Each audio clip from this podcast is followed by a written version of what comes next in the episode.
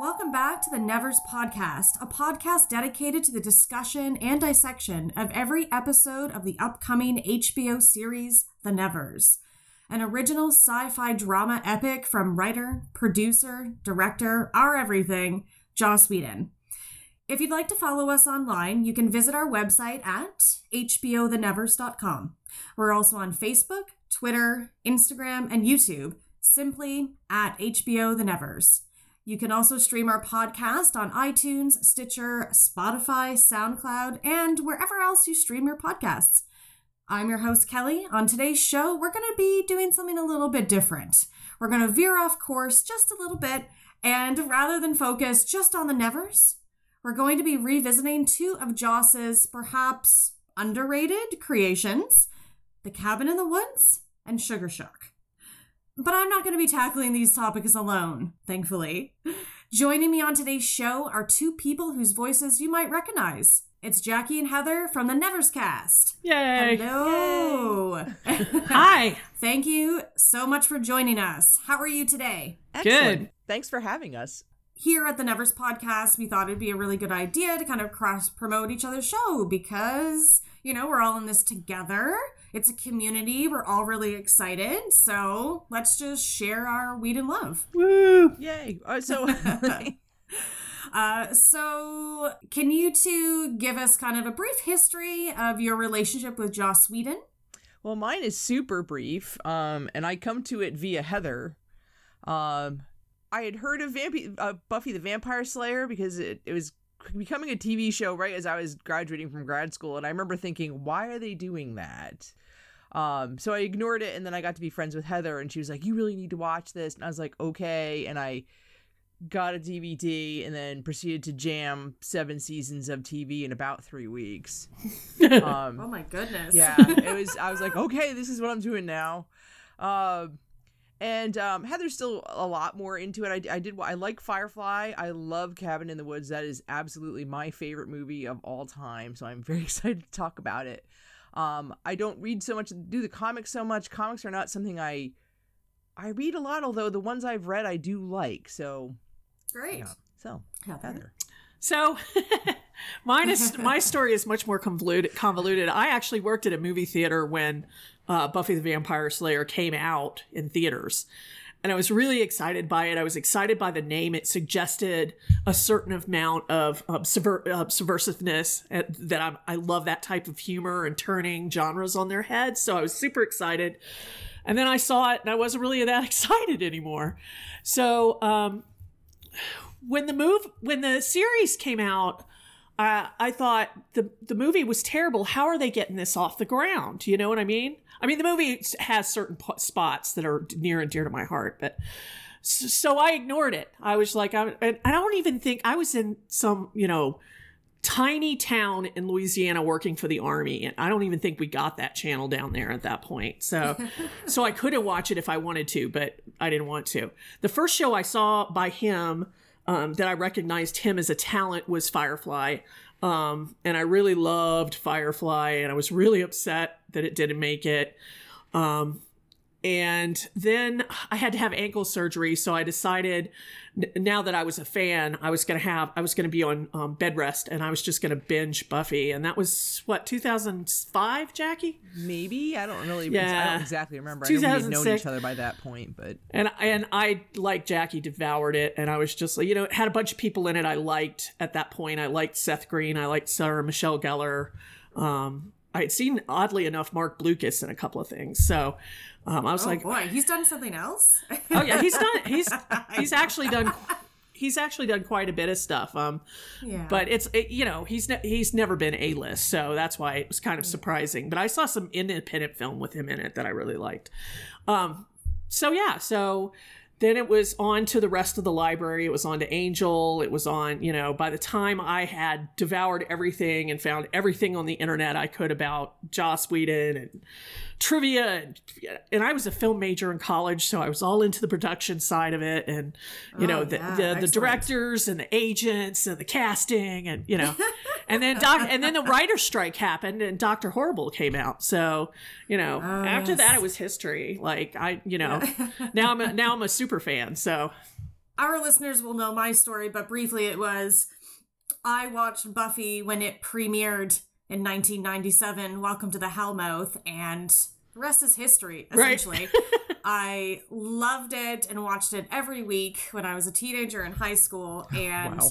yeah, as soon as Yeah. there was anything else that I could find that was Joss Whedon, just read. And honestly, I feel like he has definitely never disappointed me in anything that he has done. So, what were your reactions to, you know, hearing about a new show? certainly very intrigued. Um, Right. And I'm excited it's on HBO because I think he's going to have a lot more license for stuff to do stuff and explore topics that I don't think he could have gotten away with on Fox or wherever else. Absolutely. I think uh, my my dream actually, and I said this on our show, is that um, after Dollhouse was you know summarily murdered by Fox, um, that he needed an outlet like HBO where he could have full license to do his thing and have the the four or five shows he needs to get the arc off the ground and that kind of thing and be more more adult. Um, so uh, I know there was a bidding war with Netflix. I'm actually really got, glad that HBO won because I think they have the budget for his vision. Obviously, now that we've seen some of the some of the the photography of the the the the show being shot. Um, So so you know, I'm really hoping. Um, I'm really hoping it starts with a bang and it's just really you know just gets you right in the beginning like like he's known for. Yeah, yeah. Yeah, it was a tough row through the Avenger movies. Like I thought the Avengers were great, but I was just like, I want TV back from this man. Um, and Shield, um, while he was exec producer, I really feel like was Maurissa and Jed's show. So his his brother and his wife, Maurissa Tancharoen and Jed Whedon. Yeah, yeah, for sure. I never watched um, Agents of S.H.I.E.L.D., but I did hear great things from all the super nerdy fans that uh, Yeah. enjoy Joss Whedon works. So, So Joss. Josh, and Josh, and I'm going to mix them up a lot. My Josh, because it's just Yeah. you know one of those mouth twisters. Love Yep. loves Agents of Shield, just loves it. So you know he he say he sees the handprint, kind of the the fingerprints of Whedon ism on it, without it being uh, out and out Josh Joss show. great. And do you both have a favorite piece of Joss Whedon work, whether it's something written or a movie or a show or anything? Buffy, Cabin in the Woods. Buffy forever. Buffy. for- Heather has a Buffy tattoo. I have a Buffy tattoo. Oh, damn. John, what, what is it of? It's the bee. It's the it's the Buffy bee Oh, in red. Classic. Yeah, it's the classic. Love it. I actually want to get it's on my back shoulder, and I actually kind of am thinking about getting a wreath of um, uh, Mr. Pointies with blood dripping off him, but I don't know yet. Ooh. I like it. Scandalous. Um, uh, for me, it's Buffy. Yeah, yeah. For I, sure. I it's mean, like the one and the only. I feel like um, I love the whole show, but but I feel like w- once it hit. Uh, Season one was amazing for what it was, but by the time it hit midway through season two, I was done. I was just like, I am in. Like the the the the, the emotional um, and kind of uh, existentialism of the show to me is just revolutionary. Absolutely. Agreed. Yeah, season two is my favorite out of all of them, followed up by actually season seven. And yeah, the darkness, the emotional depth that they could go to. Yeah. And it's so, it's dark. It is a dark Yeah, season. my, my and I yeah. loved it. My favorite season, actually, and it, a lot of people call it heresy, is season six. Um, and Mm-hmm. I, I, I was reading. I know you probably read the interview with Laurie Penny a couple of weeks ago about working with Jane and Joss, and you know they were talking about um, fanfic for Buffy, and someone made the offhanded remark that oh, season six was our fanfic. and I was just like, you know, that makes so much sense because of all the really, it was so dark and sexual and gritty Yeah. and and I mean, Yeah. it was almost like um Wagnerian and like an opera. It was just so Yeah. dramatic. Yeah. So a lot going on in that season. I think it's great that that it's your favorite. There's a lot Yeah. going on, a lot of important things. So I think the perfect season, though, if you ask me, is season five. With uh, my favorite season versus the best season, um, architected wise, I think was five, and it's because they didn't know if they were coming back. More than likely, completely, but yeah, yeah, yeah. We love Buffy. Okay, so we're going to move on to our first topic of discussion, which is the cabin in the woods. Someone sent those things here to get us. We gotta get out of here. Oh my god, what is this place? The cabin in the woods. I think I can get it to go down. Do we want to go down? Rated R in theaters April 13th. So, synopsis of this movie uh, is when five college friends arrive at a remote forest cabin for a little vacation on the weekend, little do they know the horrors that will await them. One by one, the youths fall victim to backwoods zombies, but there is another factor at play. Two scientists are manipulating the ghoulish goings on, but even as the body count rises, there is more at work than meets the eye. Classic. Classic Joss Whedon. uh, Yes. So, some interesting facts about Cabin in the Woods.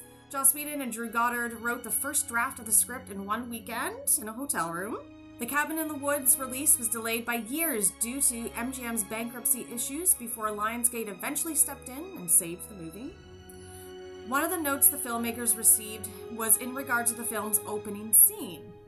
The studio believed that opening with Bradley Whitford and Richard Jenkins doing a walk through the facility would confuse the audience. I say it did confuse when I went to see it in the theaters. I went with a friend of mine, and we got sat down, and it started, and we looked at each other, and we were like, "Are we in the right film?" Yeah, yeah. And then the you know, the title the titles thing came on, and we're like, "Oh, okay." Yeah. and you're like, what are we walking into? The speakerphone scene involving the Harbinger calling into the control center was the first scene the duo wrote after Joss Whedon pitched the overall idea for the film. Sigourney Weaver, the amazing Sigourney Weaver, plays the director overseeing this night of deadly activity.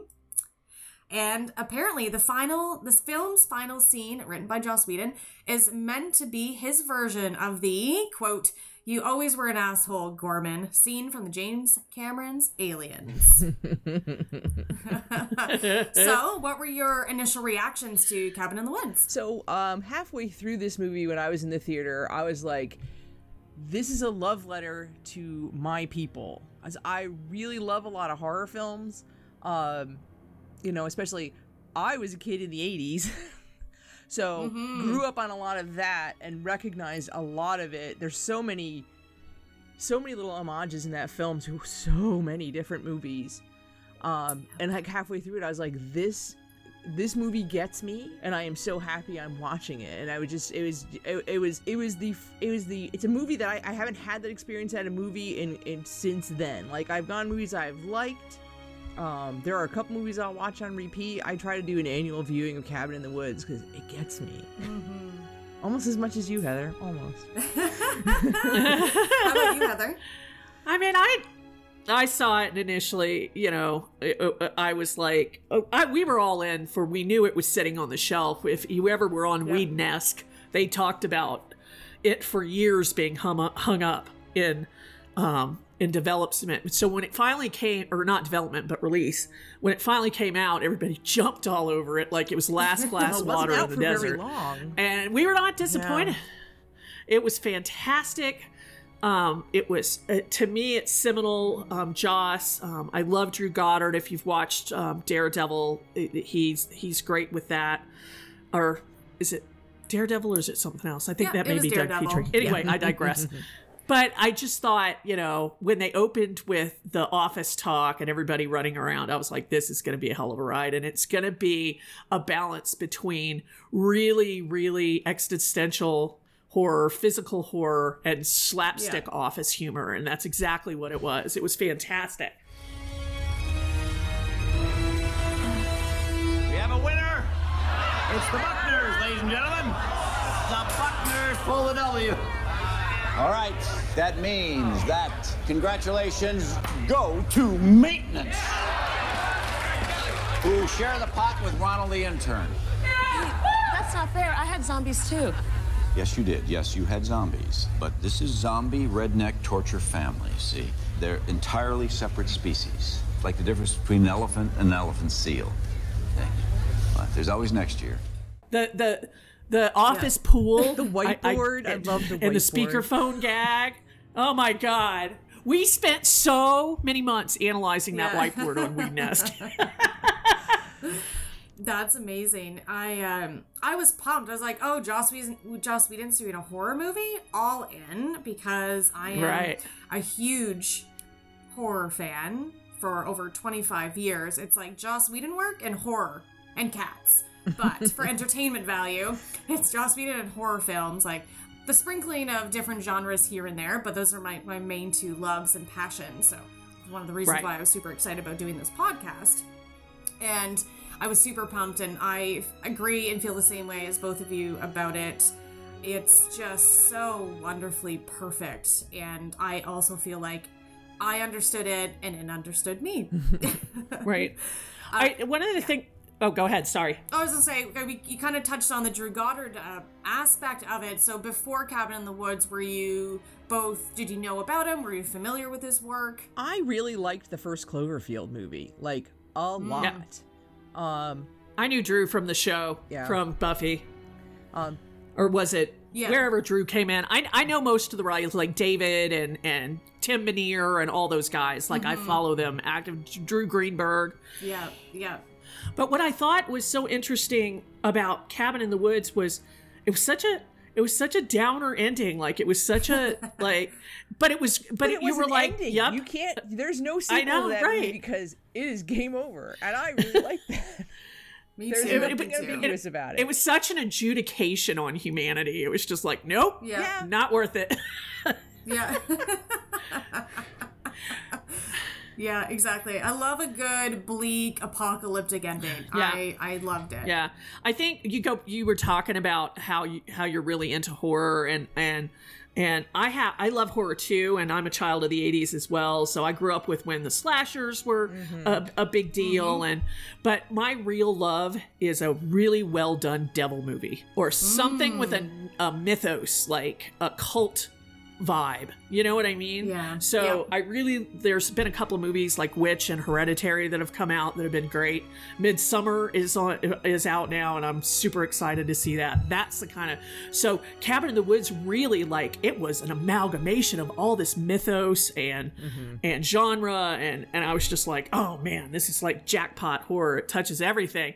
Agreed. Like I don't think there's really too many negative things to necessarily say about it. I also loved Cloverfield. What'd you think about that sequel? Well, I like okay, the second one I thought was a lot of fun because I was guessing through that entire movie, you know, Yeah. is she just been kidnapped by this crazy guy or did the world really end? Well, how about both of those Yeah. things are actually happening? Right. The third Yeah, one I, sure. I I regret that time. I haven't seen the third one. The yeah. first one we saw in You the theaters, and, and it made me sick. Like I loved it, but Oh, the just the actual camera. camera. movement, Mm-hmm, I had to go outside a couple of times because I was I was I had motion sickness, which is Oh, weird. it. That's usually not my my gig. So, Yeah. uh, but I thought I thought Cloverfield was fantastic. I, I really was, you know, it was one of the things that was like, oh, Goddard's got bigger things than writing for TV because he Mm-hmm. he's just done this. So Completely. Completely. And then, of course, the Whedonverse, we have some Whedon alumni in Cabin in the Woods. And I personally love seeing those familiar faces. They just, maybe there's like a sentimentality to seeing, you know, Tom Lenk come in on this like teeny tiny little role, but I'm like, oh yes, you know, I just I just love seeing them. They throw their sense of humor, you know, and all their mannerisms and everything. So Yeah. for me, I love seeing these faces. And then Bradley Whitford, oh, because I'm a huge Dollhouse fan, yep, and seeing any of those people and anything else, especially him, because he was so just he was just a bad guy. Um, so seeing him in that kind of comedic role was really exciting for me. And then my one of my Joss Whedon favorites is Fran Kranz. So Yes. and he's Yeah. like my he's my favorite Yep. character in that whole movie. Yep. So I uh, I liked seeing Amy Acker um, just Yes. running around with a clipboard. I I too am a huge Brad Whitford fan, and I really one of my favorite scenes in that whole movie is when he all of a sudden goes completely serious and philosophical towards the end, and starts talking about you know. You know, why are we doing this and what does it all mean and blah blah blah. And then he gets distracted and was like, ah, tequila! Yeah, they, they like walk in and it's like tequila is my lady, my lady, which is my favorite quote of that entire Right. movie. So I mean, it, and, and the way he handled that transition was just great. So I yeah, I like Brad Whitford. Um, I am not. I don't have all the names of these people. I don't watch as like when I watch TV. I get really involved in the the the storytelling part of it. I don't necessarily branch out to what else is going on outside of the box so much. yeah, but ask ask her about The Walking Dead though. You hush. The Walking Dead has broken my heart, and I am not going back there. Uh, anyway, um, I did recognize Tom Lenk as you know the intern, and that that Yeah. role was hilarious because he's he's all like, you know, I'm the intern, I'm not eligible for overtime, and just you know, Yeah. doing all that that great because you know that could- that that that group has unpaid interns that do crappy things. Um, yeah, exactly. and I didn't watch a lot. Like I never got hooked into Dollhouse. I watched two or three episodes, but I definitely like watched it. and I was like, hey, it's Marty. Um, Yeah, I feel like Dollhouse didn't hit its stride until five, and then five blew my mind. Fly, Yeah, five was just amazing. I I don't know why Miracle Laurie isn't hired more. She was just dynamite in that role. Were there was there anybody else? There was Fran. There was Tom. There was Amy. I feel like there was somebody else that was a re- regular If I remember reading correctly, Fran got his role on Dollhouse because of this movie. Well, yeah, because this Yeah. movie was in the can way before Dollhouse. Like this was before Chris. It was before Chris Hemsworth was famous. Was Thor, Thor. yeah. Yeah, completely. I think that's it. I'm trying to I'm like racking my brain right now because I made a list and I was like, I think it's just these four. Right. Um, there's an element to, to Cabin in the Woods that's you know it's a horror comedy. Um, there's also it's kind of it's a meta horror. You know, it's and what one of my favorite things about the movie is and folks on our website is uh, a full review that I did for Cabin in the Woods. So I'm not going to go into gra- gonna say graphic detail, but deep detail uh, because everything's in there. But the the aspect of the movie where um, we all know the common horror tropes of the different characters. You've got the virgin, the jock, just like that. You know, Cabin in the Woods goes through all of that. But it's interesting because the characters that are in there aren't actually those types of people. They have to be turned into them, which I thought was just incredible because like Jules is this, you know, really smart pre-med student and she's not that like that blonde hypersexualized woman that you would see in a horror movie. Kurt's not that like brutish athlete that's, you know, a dude bro. He's a sociology major and he's really lovely and I just I love that aspect of it. Well, Yeah. dude, they, they even comment on that. Fran comments upon that in the movie as Yeah. they're they're they're Yeah. like these are we are not who we are. Um, Yes. I loved his um just how incredibly perceptive he was. And mm-hmm. again it comes down to the stoner in movies, they're these they're complete fodder mm-hmm. for the killers or whatever it is going on in the overall premise of the movie. And he would be an easy kill, probably one of the first people killed. But he's the most intelligent, perceptive, perfect comedic timing mm-hmm. character that they have. Yes, absolutely. Yeah, not not actually the fool, but I know. I just I love him so much. Frank I- I- overall. I had my questions though when he showed up with the coffee beer bong, whatever the- you know, the, the telescope bong from the coffee. bar. Yeah. I was just like, who? So is he a nerd? Is he a stoner? Is he a nerd stoner? What's up? Uh, do you have any favorite scenes or quotes from the movie? oh, absolutely. like, I well, yeah, the entire thing. But if we have to pick stuff, when they're when the they've gone down to the facility and they hit the purge button, and you know all the the, the military guys were all there, and, and by the elevators, and you just hear. Oh,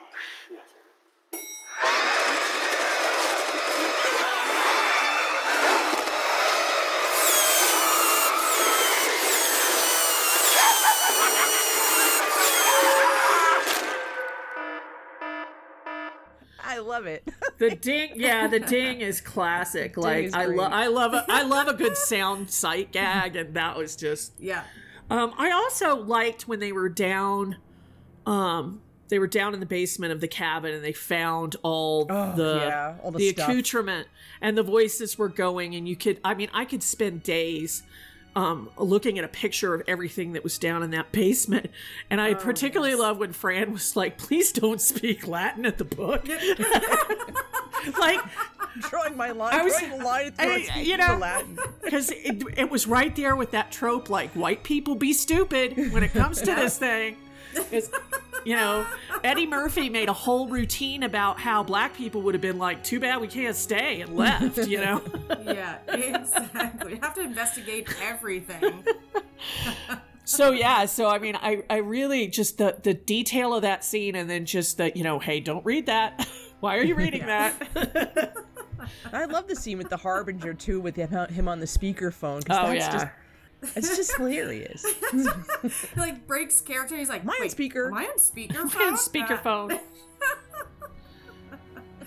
yeah, this movie. Oh goodness. so This many ma- quotes Like, I've seen it so many times, but it's still so funny to me, which is what I think is so wonderful about Joss Whedon work because even if it's 20 years later, I'm still in stitches. It still makes me laugh. He just has the ability to make me laugh, and I don't watch a lot of comedies. Um, so often I just don't find them a lot really funny, but I just Yeah. think he's so damn clever and so wonderful at creating dialogue that I'm just always laughing. Yeah, and I I- I found that the juxtaposition of funny along with just horrific horror, like Yeah. it was so well done. Like you, you would have these moments of levity, and then you know someone would jump their bike into the grid or something like that, you know, and it was a whole new layer of holy crap, what have we gotten ourselves into? Like we're in a cage, you know what I mm-hmm. mean? Yeah. I would like to actually. What I would like to do is they imply that there's th- this scenario is going on around the world in different locations, and I want to know what the other, you know, what the other Right. rituals are. You know, is it is mm-hmm. it big monsters in Japan, in Tokyo? Like what what else is going on? Well, the, they it was like a grudge type thing that they were showing when Oh yeah, with, with the you know w- w- on this round Yes, but it with would be interesting. Like and how did it i love the idea of there's a history of how all these superpowers got together to keep the titans asleep downstairs. Yeah. do you know what i mean? Like how did that happen? How'd they figure that out? Everything's so funny. But Yep. i do really really appreciate the in like the beginning scene it's jules and kurt and she's holding a book and he's like where did you get these who told you about these like you're not allowed to have books you're a woman but of course that's not what he means you're just making fun of say, it and because that was a drug commercial. That was an anti-drug ad it? that they were parodying. Absolutely, yeah. oh yeah. i was not aware of Yeah. that. yeah it was the i read i saw it so differently in my mind was it the was it the um It was a it was a I parent learned- it confronting one of their kids and like, where did you learn this? And the kid is finally like, I learned it Oh, from you, and like I learned it from you. Yeah. So there was an ad in the 80s or Yeah. 90s. Was it the 90s? And they, you know, somebody found his son's pot or whatever. He's like, Where'd you get this? You know, where'd you learn how to do this? And he was like, I learned it from you, okay? oh that's still funny It is still funny. that's great that's so great i had no idea But yeah, I mean, I think it also addresses, you know, the kidding around that she's, you know, she doesn't get to read because she's a blonde hottie. Any final words or anything to say about the cabin in the woods? You should watch J- it. If just you that- haven't watched it. yeah. If you have watched it, you should watch it again. Yeah. We uh, Jackie was at my house in Colorado one time and we literally spent 5 hours or 6 hours Yeah. drinking wine, going through sections of it, stopping, going outside, sitting on the porch and dissecting the scene we just watched. right. you know, that's and- amazing. That sounds like a great. oh, time. it's fantastic. Both of our husbands woke up the next morning were like, "You two are bananas." And we were like, "Well, the best kind of bananas. right." Perfectly ripe, ready to go. Uh, my final thoughts and words on the cabin in the woods is I really think it's a subversive, refreshing horror comedy, and I think it's a it's something that Joss Whedon fans can appreciate and horror fans appreciate, and me being fans of both. I I definitely super love and appreciate Right. everything that they were trying to do with it as both fans. So, I- yes, if you haven't seen Cabin in the Woods, I I have a go What are you back. waiting for? I have a go back. I want to talk about the reaction because, um, uh, not to get things too off track, but I just remember reading on social media. I don't read the comments anymore usually because it's not worth it. But this was back when I did, and there was a solid good half of the audience that didn't get it. Oh yeah, absolutely. Just totally went right over their heads, and I was just like, "Wow!" It's like you're the Like- audience they're talking about in this movie. Like some pe- some Exactly. So people, many layers, Some but yes. people were angry. Some people were like, "I don't understand," you know. And I was like, "Wow." What's that like? That's that. That's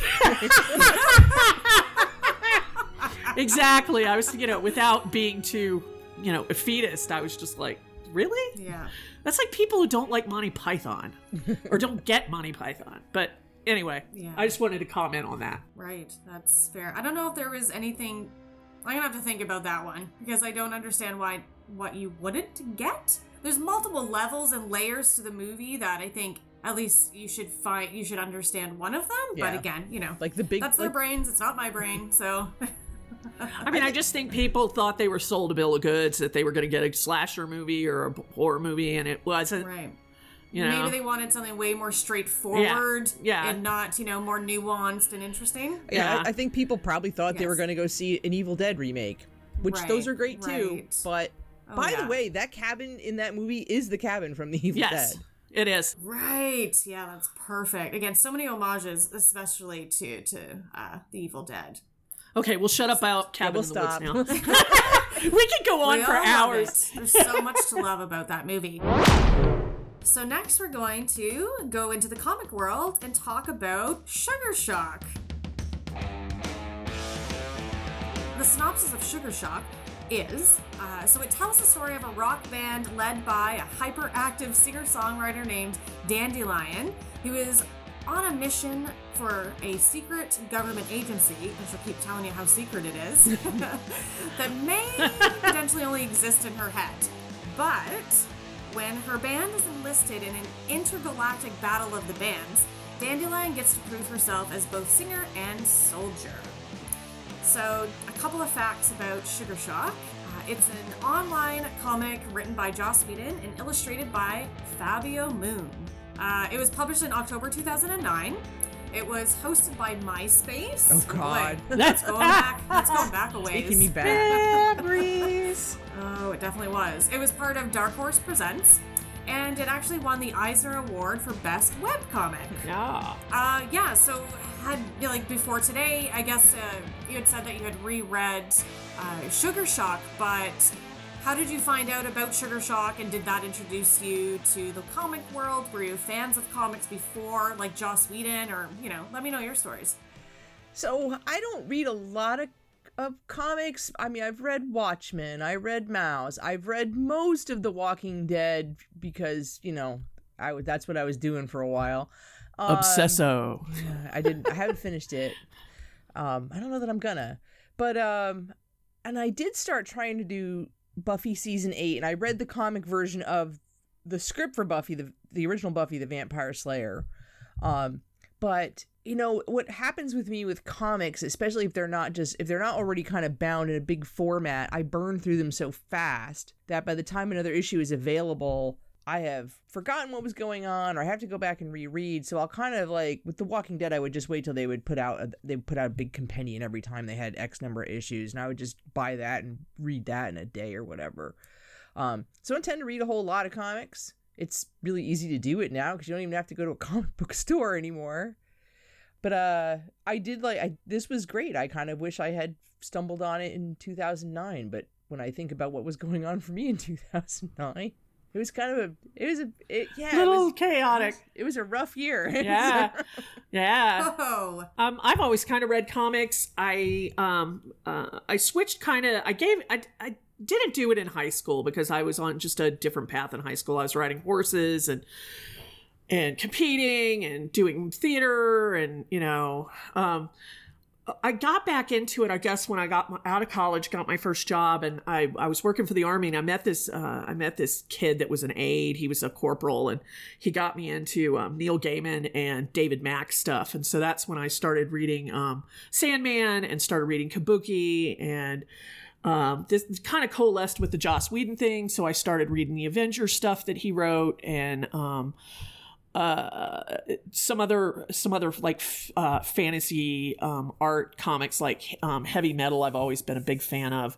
Um, but then uh, then uh, Buffy ended and they started uh, they started doing the comic books. Um, they did Fray um, and season eight and Sugarshock came out, and I was like, oh, why not? And read that too. And so it was all kind of just devouring anything Joss produced at that point because there was nothing else, you know, um, Yeah. until he he caught on with the Avengers. So um, I remember there was that desert time between, you know, he got two shows canceled and uh, nothing was really working for him, and we I was really worried about his future as a as a creative. I it was so desperate, and I know a lot of my friends were doing it too. We were reading fanfic, people were making their own comics. It was crazy. Um, You but I, yeah, I thought. Sugarshock was great. We were calling, you know, the Viking gig was, you know, you know, gag. We were, everybody was like, "Don't call me a Viking." Blah. blah, blah. So, but yeah, For we. me- Oh, I'm sorry. I was just going to say Whedonesque was really good with um, Yeah. keeping up with what was coming out when, so it was really easy to track, you know, when when what got released and stuff like that. For sure. I actually used to, and so I guess RIP Whedonesque, but I Yeah. used to follow it. It was fantastic to keep up to date in that world. So I do definitely miss it. It's been a long time, I guess, that it's been been gone. But I don't. I think again, it's going back a decade, but I think that's where I did hear about it. Um. But overall, season eight of Buffy and comics is actually what really introduced me to comics overall. Because prior to that, I never read them Right. Mhm. for whatever reason. I don't know if I didn't have any interest. It was just one of those things I never got into. But I wanted more Buffy, and I thought, well, this is interesting. I'm going to start reading this because I want to continue into this world, and I'm curious to see. And of course, Joss had his hands into it, and he was involved.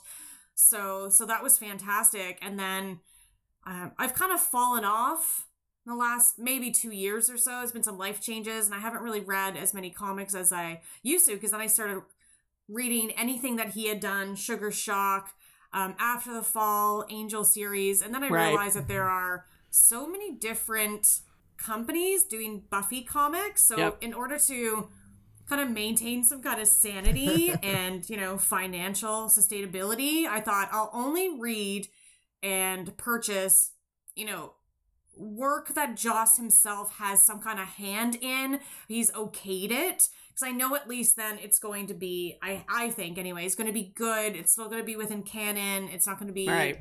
you know strange and wacky, and then I can still own it and and and enjoy it. And then I started reading, you know, a bunch of other comics and, and stuff like that. But Sugarshock is, is, is this like wonderful little one shot that I reread it the other day because I think it's, it's been multiple years, you know, like you were mentioning that I had read it. And it's easy, it's a one issue type deal, but it's so funny. And it's again, it's back to that incredibly clever, quick witted dialogue that I love so much. Yeah, I mean, I think I'm with you. Um, and I've even fallen off on the canon Buffy stuff and um, Yeah. Angel stuff. I, a writer I admire, Brian Lynch, was writing for Angel, and I followed that for a good long time. But I just I feel like it's not the show, even though they say it's canon, or Joss says it's canon for now. Um, Yeah. It's just not the show. It doesn't feel like the show to me, and it shouldn't. But um, I'm just, I, for me, I think Buffy is over. Um, uh, into unless Joss brings it back into a visual medium like film or television. Um, and I'm ready to move on to this new show and have him build a new world. And if he revisits Buzz, Buffy, great. If he re- revisits Firefly, great. But um, the I got through halfway through season nine, and I was like, I'm just, I'm not enjoying this. So I just kind of let it slide. And I, you know, I know a lot of people are like heresy, but I, you know, that's just kind of how I feel about it. It's not that I dislike comics as a whole. I dislike it as a medium to tell Buffy's story.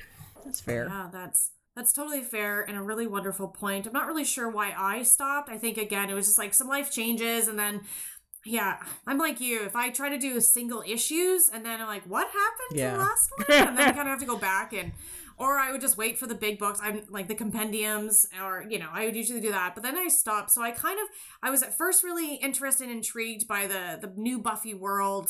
Um and then it wasn't I didn't I, I agree. It didn't really feel so much like the show, but then there's a part I think I got up to at least I got into season ten, and then uh, for me it kind of felt like it was back into kind of the the heart and soul of the show, and I did quite like season ten. After that, um, that's kind of where I fell off. I don't think I ended up finishing season ten, but I really enjoyed the Angel and Faith comics because I Yeah. love Faith and. Yeah. I thought that was I'm not up to date on that. I don't even know if that's still running, but I did I've collected a whole bunch of those and did very much enjoy those. Um as there you kind of briefly talked about other pieces of comic Joss Whedon work. Um anything else that that you've checked out that you really really liked? Any particular favorites? Uh, we were beyond Joss or Uh no, still within Joss. Yeah, well, okay. Well, so I read Fray because I thought that was part of the run up for this too, and I I liked that. And what I like about that also is it's short and it's and it tells its entire story and it's buttoned up and wrapped up, and you know I don't have to go issue to issue. That's fair. I like when things continue on, but I also really love when things end. Yeah. You know, there's this obsession with keeping things going forever and ever, and I love when things can or end and I can- rebooting. Like enough Yeah, with oh the boy. Joker. God, haven't we seen enough Joker? Thank you. Oh, off my soapbox. Um, I feel. I, I feel like he said though he leaves us hanging. He never said that Fray was over. In fact, I Mm. think he said Fray wasn't over. He's he hinted there would be more Sugarshock. He hinted there would be more Doctor Horrible. And you know, so we're all just kind of like, hmm. He didn't even hint there was going to be more Yeah, Doctor Horrible. He said there would be, but you know, it's you know as it ages i can see how it's it could be more and more in the rearview mirror for him especially for dr horrible for the actors they've all kind of blown up now i i do enjoy his Kitty Pryde um, avenger comics they're really good um his dialogue like you said is just it- it- his ability to pull these humorous human non-robotic sounding you know conversations i think is fantastic they they sound like real people talking I my particular favorites actually are Tales of the Vampires and Tales of the Slayers. Yes, yeah, I love those. Oh, I I love that there's a variety of different people writing for it and then the different artwork. But there's so much heart, especially in Tales of the Slayers. I love just seeing the plights of different slayers from different times, different you know, like different eras, different aspects of the world. And I just thought it was really sad and Yeah, beautiful. I really, yeah. really loved that one the most, I'd have to say. yeah, I, I, those were to me, even though they, you know, Joss said they weren't really canon. I thought they were fantastic vehicles for um, talking about the history of the Slayer and how the duties affected, you know, each each Slayer for their time period. Um, I was I was brokenhearted when Eliza decided to not go forward with Faith, you know, the Vampire Slayer. I thought that would have been an amazing show, um, and I'm cautiously optimistic about the new Buffy show that's coming out. Joss has given it his blessing, so we'll see. But I, I think those comics, if they had gone that way with one of those stories um, for Tales of the Slayers, would have been fantastic as well. Have you found any parallels between Sugarshock and other Joss written stories? Uh, you know, the determined, smart mouth, young, fighty girl. I mean, it's you know, it's always that. That's the template, right? And I, she reminds. She's a little more. Um, she's a little more feisty than some of his heroes have been, which I like. She she very much kind of reminds me of Tank Girl in a lot of ways. Mm, yes, yes, definitely. How about you, Jackie? Um, I mean, I, I I would have to agree with Heather that you know she's you know she's she kind of knows she seems to know her role a little bit more than like a Buffy did, where you know Buffy's kind of dropped into her her role as the Slayer and she doesn't necessarily want to take it on. Um, Whereas Dandelion was very like, let's go do this, let's go get this, even though I maybe I don't know what situation I'm getting ourselves into because it turned out to not really be a battle of the bands. The art is a really important thing for me to enjoy and to enjoy the whole, you know, story of everything. I mean, it's a visual medium, so I want to enjoy the visuals. So Yeah, I mean, I love the art in Sugarshock. I, I like it better than Fray, to be honest. I like the more a watercolor look to it. It's a little more abstract. Um, I'm a, uh graphics artist by day. Um, Okay, and wow. a communications person, art director, blah blah blah. So, and I do a lot of our graphics work and our websites and stuff like that. So, I mean, I really, I really love the the. There's almost a softness to it, even though the whole Yeah. pan, all the panels are you know full of edge and full of futuristic and full of tension. The art itself is really angular, but still kind of soft, which I really like. You know, I would love to see more of this world, but I think that feel I feel like that way about so many things that Joss Whedon are like, no, I want more of this, um, because I want to know more about this whole, you know, Norse aversion that, that she has. Like, I love Norse mythology and Vikings. I want to know what's going on because Right. obviously this is a futuristic thing. I'm like, what's going on? What have we found out about the Vikings that perhaps is, you know, more negative than we know? Could it be more negative? The Vikings were kind of rape and pillage type of people, like you know, like we're coming to sack your home and take your women. It doesn't get, you know. I mean, I, I the other thing, I her sexuality was super fluid in this, and of course, you know, um, just like Buffy being ahead of its time on on um, the lesbian relationship. I, I, you know, Joss has always pushed the boundaries on that, uh, and now it's kind of coming to fruition um, with gender norms in the public arena um, for all the eye rolling you see about it. You know, my company has created gender neutral bathrooms. They're talking about pronouns. Um, in a corporate setting, um, so, so I think you know he was he was ahead of his time on that as you know as he always is. And our beloved, I think she's the drummer. Oh, Kind of a yes, the tr- voluptuous, curvy girl. When I was rereading it um, the other day, I really noticed and appreciated that a lot. Yes, I like that Just she treats her. somebody who I can rec- you know recognize and be familiar with, you know, identify with. Let's say, I like that she treats her groupie like a pork chop too. yeah, it's so hilarious. You are not to speak. You are. yeah, just never. so good. Yeah, uh, yeah. I thought again, yeah, this was funny. I was laughing out loud reading it, and I'm I was so glad to to have revisited this comic. Any final thoughts or words on Sugarshock? No, I just need to reread it because there's a lot I've forgotten. I've like I said, I haven't read it since it came out. That's fair. I say this often when I actually am on this podcast, but like it's just so Whedon, and I just I can totally just Yeah. appreciate that so much. Yep.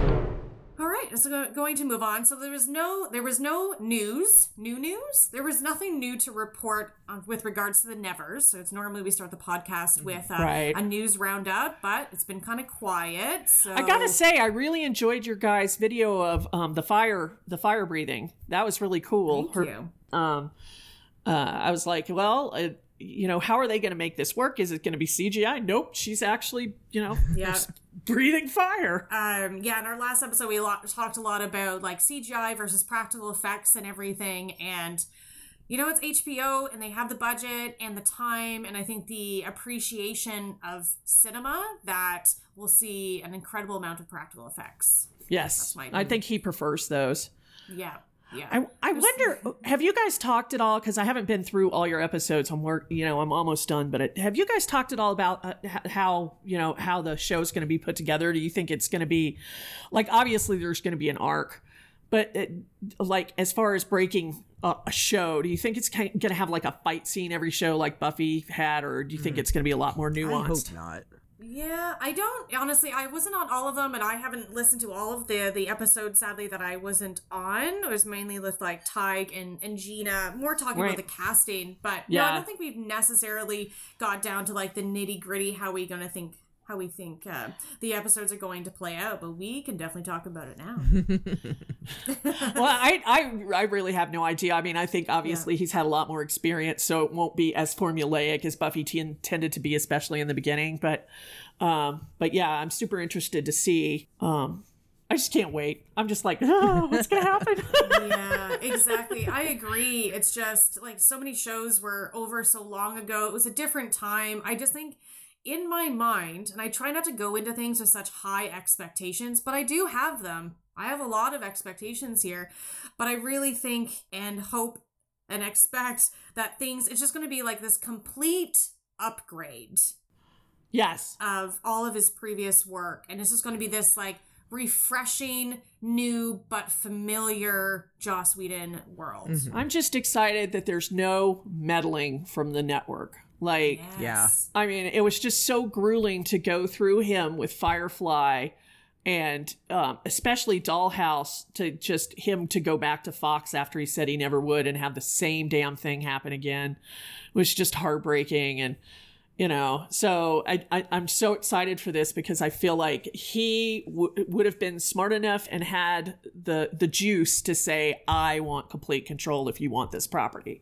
So, Yeah. Yeah, I mean, Avengers was the number one movie, top grossing movie for, you know, a good five or six years before it got thrown. And so, you know, that gives you a lot of power. Completely. Uh, so I'm going to move on to listener submitted letters. All right. Excellent. So we have Janice from Long Beach. She emailed us asking, "What villain from the Buffyverse would you set in the Nevers?" I'll bring this uh, first over to you, Jackie. Um, I would actually take the the character that Nathan Fillion played on Oh, one of the later seasons. That preacher guy who is super. I had Caleb. yes, Caleb. So I had seen Nathan Fillion first as uh, Captain Mal, and when I saw him in Buffy, I was like, I'm kind of glad I got it this way and not Right. the other way, Right? Me too. because I don't like him. He's very scary. He is. How about you, Heather? The gentleman. They'd fit right in. they would glide into Victorian England and, and shut everybody up and it would it would be epic. Because they're, I mean, they're very Victorian to, to, to begin with. So, you know, Yeah. you, you Yeah. can imagine the gentleman would work very mm. well in that setting. Who who would you put in? Uh, I said Illyria. Oh wow. because she is this wonderful, all powerful female character, little bit of a monster, and I think that she would be. I guess in g- overall, she was kind of seen as a villain, but she's kind of that gray character, whereas maybe she wasn't because she fought with Angel and everyone, but she herself kind of tread the lines between good and evil. So she might. I'd love to see her kind of come back and be, yeah, be the villain. Yeah. As a god or as who she is before the show ended? I'd say God. Oh wow. Yeah. Yeah. That everybody would just worship her and that'd be the end of that. End of show. All right, our next question is by, uh, it's from Cynthia White. And she wrote into us Hi, I'm a big fan of Joss and the characters he creates. I was thinking about the protagonists of all of his shows, and I started wondering about the heroes that he's created and what makes a good hero. What quality traits do you think makes a good hero? I'll start on that one. And I say a good hero is someone that is complex, they're complicated, mainly means the same thing, but, uh, you know, layered. Uh, they're flawed, they're not perfect at all. But in the end, they continue to return to doing what's best or trying their best to do what's, you know, uh, best for the common good. I would agree with that. I'm like, I want my hero to be a little fallible, um, you know, but to you know do whatever they're doing despite, despite that, um, because that makes them a lot more human, makes them a lot more relatable. I can put my put myself in their shoes that way. I mean, I think I think besides the pa- obvious powers, or uh, if we're talking superheroes, but even in everyday heroes, you have to have um, empathy, um, and you have to have an intelligence to understand the situation for what it is. I think. I think the, the one of the big fall, fallible points with a lot of heroes, uh, Superman and some other uh, others come to mind. Captain America is they were very black and white about good and evil, and I think uh, it, it behooves uh, e- at least a modern superhero um, to have the ability to see things in context. Um, I do like for them to have fallibility. They're not going to get it Yeah. right all the time, but at least to understand when they don't where they went wrong. Yep, where they messed it up. Also, just makes makes for just much more interesting. Amen. watching. Right. I mean, you know, who was it that Spike used to call Captain Cardboard? Was it Riley? Probably. Oh, probably. The- Who else would be that? at the at the end of the day, Riley was a good guy, but he was so stuck in his vision of good and evil. He to me, in some ways, he was a hero before he fell off the edge at the very end of his arc. But but he couldn't be flexible, and that's why he couldn't he couldn't be happy with Buffy, and he couldn't understand why um, morality is not a straight line. Completely. And of course, we know Buffy is the opposite, which is why she's like one of my favorite people Absolutely. that aren't real people. um, and then we have another question from Sam S. How true to Victoriana are you expecting the Nevers to be? I guess more like Victorian era. Great question. We uh, we actually discussed this. I think in episode two about where where they were Right. going to go with. Was it going to be sp- steampunk? Was it going to be straight up, you know, hardcore to the to the to the limit Victorian with you know accurate costumes and all that kind of stuff? So I I'm leaning towards the latter. Um, I think steampunk's a little Mm-hmm. overdone, but I I don't know. What do you guys think? I'd like to stray a little bit. Um, you know, kind of my familiarity with that t- time period is is really really in passing. Um, because I was kind of more of a sciency kind of nerd kid rather than being really super into history. Yeah, not so much. So, you know, so I so I kind of just have a you know real passing familiarity with it. So I kind of hope it does you you know play with it a little bit. For me, I I personally would love to see it just be as like as authentic, believable, and realistic as possible. I'd love it to just like dive right in and everything just be drenched with Victorian era everything because that is a favorite era of mine. Definitely visually. Oh my! So Right. just I want I want the outfits. I want everything. Yeah, I I follow uh, I follow a blog called Frock Flicks, and they and they Mm. get really into the costuming of, and and I, I haven't seen them mention the Nevers yet, but I'm sure they'll start talking about it when it comes out. Um, and they're they're like people that have their masters Right. in historic costuming and doctorates and so so they get really nitpicky, and it's it's super it's super interesting. Um, to it, I would prefer it be more like Firefly, less you know, it, it, like the space genre, but not a lot of space Yeah. monsters or space creatures. They pretty much, and there's an, and Jackie mentioned this on our show that there's an element to steampunk to Completely. Firefly as well. So, um, I would. I, I like my supernatural more natural. yeah. I mean, I so it'll be interesting to see. Um, I wonder if they ever found the bird. oh. The cockatoo. Well, we haven't had any news the about cockatoo. it. I hope so. I think it's newsworthy. We all should know where this bird is. Yeah. But uh, but think it, it got me to thinking about that because of all the ornate cages. So it seems like they're really they're the set decoration. They've got some really great people from Game of Thrones and other places. Um, lots of British um, dramas that are you know famous for their art, you know, meticulous art. So yeah, so I'm excited about that. Just just that aspect alone, I'm pumped I'm- about. I am with you 4000%. I think if they played with it a little bit, I would be fine with it, but as long as it's just if you watch it and you can point out exactly what era it's from, so it's it's classic, I would I would be fine Right. with that. You know. So I'm excited about that. I've always I've always said on paper, and you know this is going to sound awful. I always said on paper that I don't think Joss's properties sound like they're going to work. Right?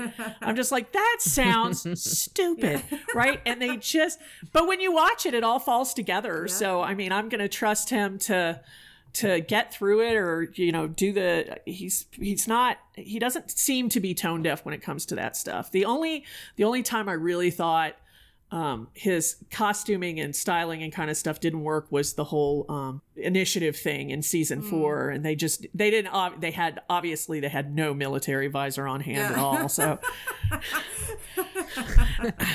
But you see, I missed that entirely because that that's not. I know you. oh, were, that's right. But I work for them, so I you know I I was just like what. Yes. So, but I was like, sure, they're army guys. I can buy But that. but on the other hand, it I, while I scoffed at it a little bit, the storytelling pulled me through it. And then there's one more question. So from Ian, he says, "Who's your favorite Whedon character?"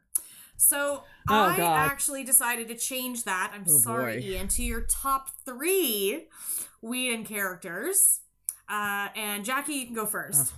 Top three. Boy, let me think about that. River Tam. I really like Dana in Cabin in the Woods. Um, hmm. and maybe Anya from Buffy. If I just Anya's to mix awesome. things up a little bit. Yeah. I am so angry at Xander. Oh still. yeah, I was gonna tell me your least favorite character, and I would be like Xander. yes, Xander. Lord. Oh God, do I have to go Yeah, now? I'm next. so so. Uh, Spike, obviously, to Jackie. Yeah. Spike is Spike is Spike is eternal for me. Um, uh, I love Illyria. Illyria is my top in my top three, and um, I'm so conflicted about this one. I want to say Buffy, but I want to say Faith because Buffy and Faith are um, kind of the two sides of my psyche, but more Faith. When they ask you that meme about the three characters that um, kind of make up famous like fictional characters, mine is always Faith, Scarlett O'Hara, and Ricky from Better Off Dead. right. so yeah, I, you know, I'm just gonna have to cheat and say the two the two main Slayers. I don't think that's a cheat because my top three. um, it's yeah, it's very challenging because there are so many incredibly well written, rounded, acted characters. Uh, so I'm gonna definitely say Buffy. She's kind of my all encompassing Whedon character. Faith, and then it's kind of a tie between Marty from Cabin in the Woods Yeah. and Wesley Wyndam Pryce. Oh yeah, his arc, his arc was everything. His arc was so amazing. I cried and cried for days. Cried. Cried. Uh, There, there are three places I always cry in Buffy. Like it doesn't matter how many times I watch it. That's one of them when Buff- Buffy says "mommy" at the end of of the episode, right before Joyce, and um, when she has to kill Angel. oh, God. right? I'm tearing up right now. oh God. Um, I I do think I do think Anya is a super important character. Um, that I don't think we've seen anything like her before or after. And her her affectations on human life and her in, her insight by having no insight was amazing. Incredible. I know. I know. Top three moments you cried in the universe of Joss Whedon. That's God. God. Right. Another, Yeah. That's another not fair question. You're right. It's, it doesn't matter how many times I watch Buffy, I will just bawl constantly. So yeah. I guess it's Yeah. a good thing. I don't know. Maybe there's some nostalgia in there, but um, I mean, I think it just evokes it, it evokes nostalgia, obviously, but it's just you know it pushed that button from the very mm-hmm. first time, and it's just you know there are not many shows in this universe that make me cry. Me too. Also, any literally anytime ever I see Alyson Hannigan cry, just her as a human being in anything. She's a great crier. completely, completely. oh boy. Great crier, great screamer. Yeah. like I read that they always had to dub Buffy screams because they never sounded good, but he was like Allie, she was okay to go with her screams, like "Ah!" Right. Yeah. it takes a lot to be a good screamer. That's why there's scream queens. absolutely. Definitely. Okay. Okay. you know. So there's one more question. Sorry, I totally missed that. So Diane on Twitter says, We're all very excited for the Nevers, but what shows are you enjoying right now? I'm personally addicted to Outlander and Dead to Me on Netflix. Nice. I have watched Outlander. I'm not caught up, but I'm I've thoroughly enjoyed the first couple of seasons. Um, the new season of The Good Place just started, so if you haven't, I know a lot of people aren't into comedies, the sitcoms, but The Good Place is worth it. It's really smart and it's really subversive, and it's um, Kristen Bell, um, who is not Whedonverse technically, but it's Veronica Mars, Yeah. who he called Buffy 2.0. Um, a modern day Buffy. So I, I, I encourage in people to watch that. Um, and uh, The Expanse. Nice. The Expanse uh, was on Sci-Fi. It's uh, it's a, it's it is a science fiction space futuristic show. Um, it got canceled on Sci-Fi, and Bezos personally picked it up for Amazon, so it's still running on Amazon. So I think the only TV show I'm watching is a sitcom called Superstore right now, which is great. I love it. It's hilarious. Um, because I don't know after after the collapse of Game of Thrones, I've just been like, I'm off drama for right now. So like, I haven't seen the la- the the current season of Stranger Things, The Handmaid's Tale, or there's something else. I oh, Orange is the New Black. Like I've watched all of those up until their current season, and I've been playing video. I am reading the. Testaments though.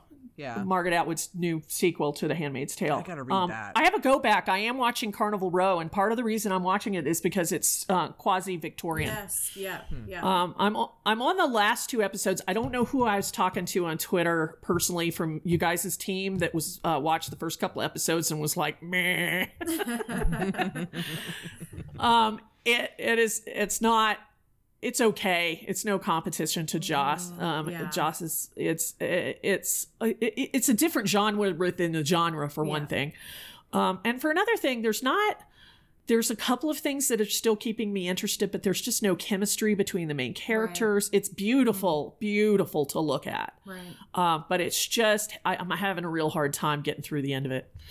It's too bad. Too bad. Uh, for me, I've never seen Outlander. Uh, I did watch Dead to Me and did love that very, very much. Give me those two women in anything ever, and I will love it. Right. Um, but for me, I finished watching it. I'm gonna rewatch it soon. But and if you listen to the last episode of the podcast, The Dark Crystal, Age of Resistance. Yeah. Yes. Yeah. Oh yeah. boy. I haven't sat down to watch that, but that's on my list. Oh boy, I'd maybe even bump it to the top of your list, but may might be a little bit biased. Hmm. I it's The Dark Crystal is my favorite Jim Henson movie. Oh yeah, it's unbelievable. Mm-hmm. Like Jackie had a cat named Fizzgig. Oh, I did. Fizzgig. And I had a dog named Kira at the same time and didn't put that Amazing. together. Just, just what are you guys looking forward to? Because I'm about to split a gut over his Dark Materials coming out on HBO. Is there anything you're looking forward to Who me? besides on TV? Besides the Nevers, obviously. uh, no, I, it's it's it's been games all summer, so no. No, Jackie went down the the link hole and she's gone. Yeah, sorry, it's all it's all Legend of Zelda here. And sorry, not sorry. Yeah. Any new TV shows? Well, The Dark Crystal Age of Resistance was like the new one that I put in my calendar for its release date, and I almost never, I don't think I've ever even done that. and I was like, this is happening on this day. I am making myself free. Uh, so beyond that, I don't know. There's so much media to consume, but that one to me has been really, it was really important nostalgia wise, sentimentality wise, and it turned out to be just even more important um, than I even thought it could be. Just so many incredible female characters. And you know the Gelflings, who knew that there it was a matriarchal society, which they don't really get into in the movie. So it's fantastic.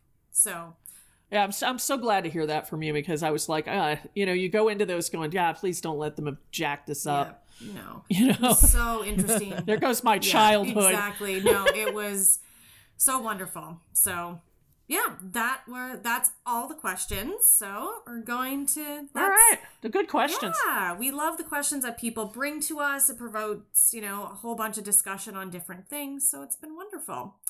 So that'll do it for us today. Thank you so much for listening and being part of the Nevers podcast community.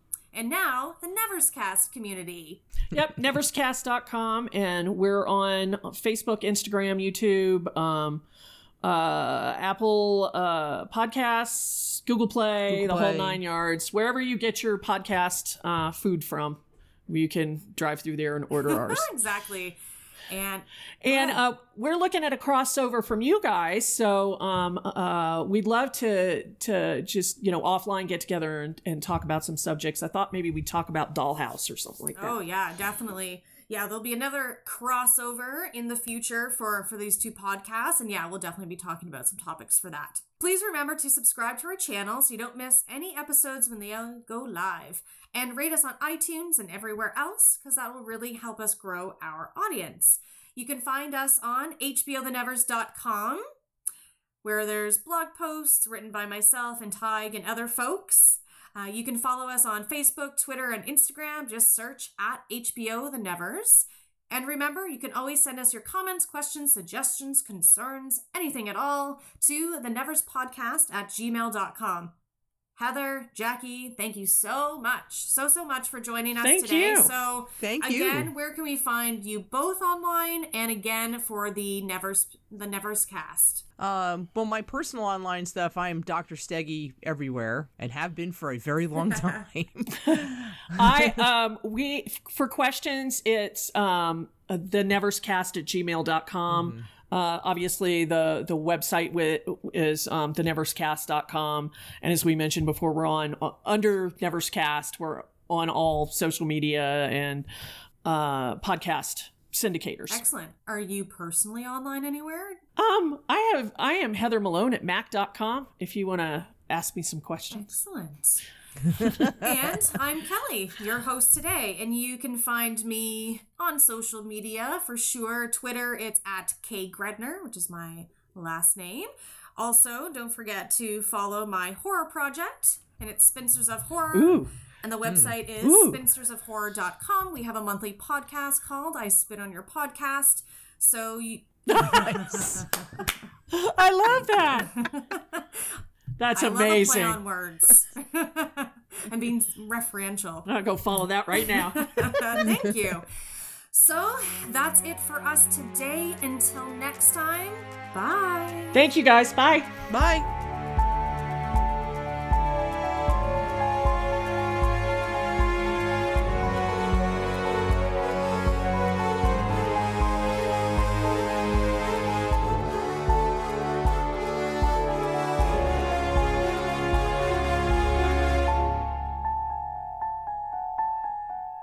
Oh that was good Do you like what you hear on the Nevers podcast? Care to share your opinion?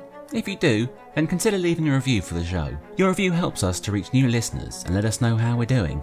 Go on, it only takes a minute. This episode of the Nevers Podcast was written, researched, produced, and edited by Matthew Yamanashi. The intro and outro music was produced by Guilherme Moraes. We are more than just a podcast, we're a fan community. You can keep up to date on the Nevers and chat with other fans by visiting HBOTheNevers.com.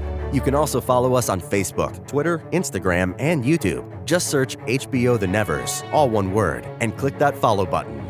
The Nevers podcast is not endorsed by Mutant Enemy, Warner Media Entertainment, or any of its subsidiaries, including home box office HBO, and is intended for entertainment and educational purposes only. The Nevers and all names, pictures, and audio clips are registered trademarks and/or copyrights of their respective copyright holders.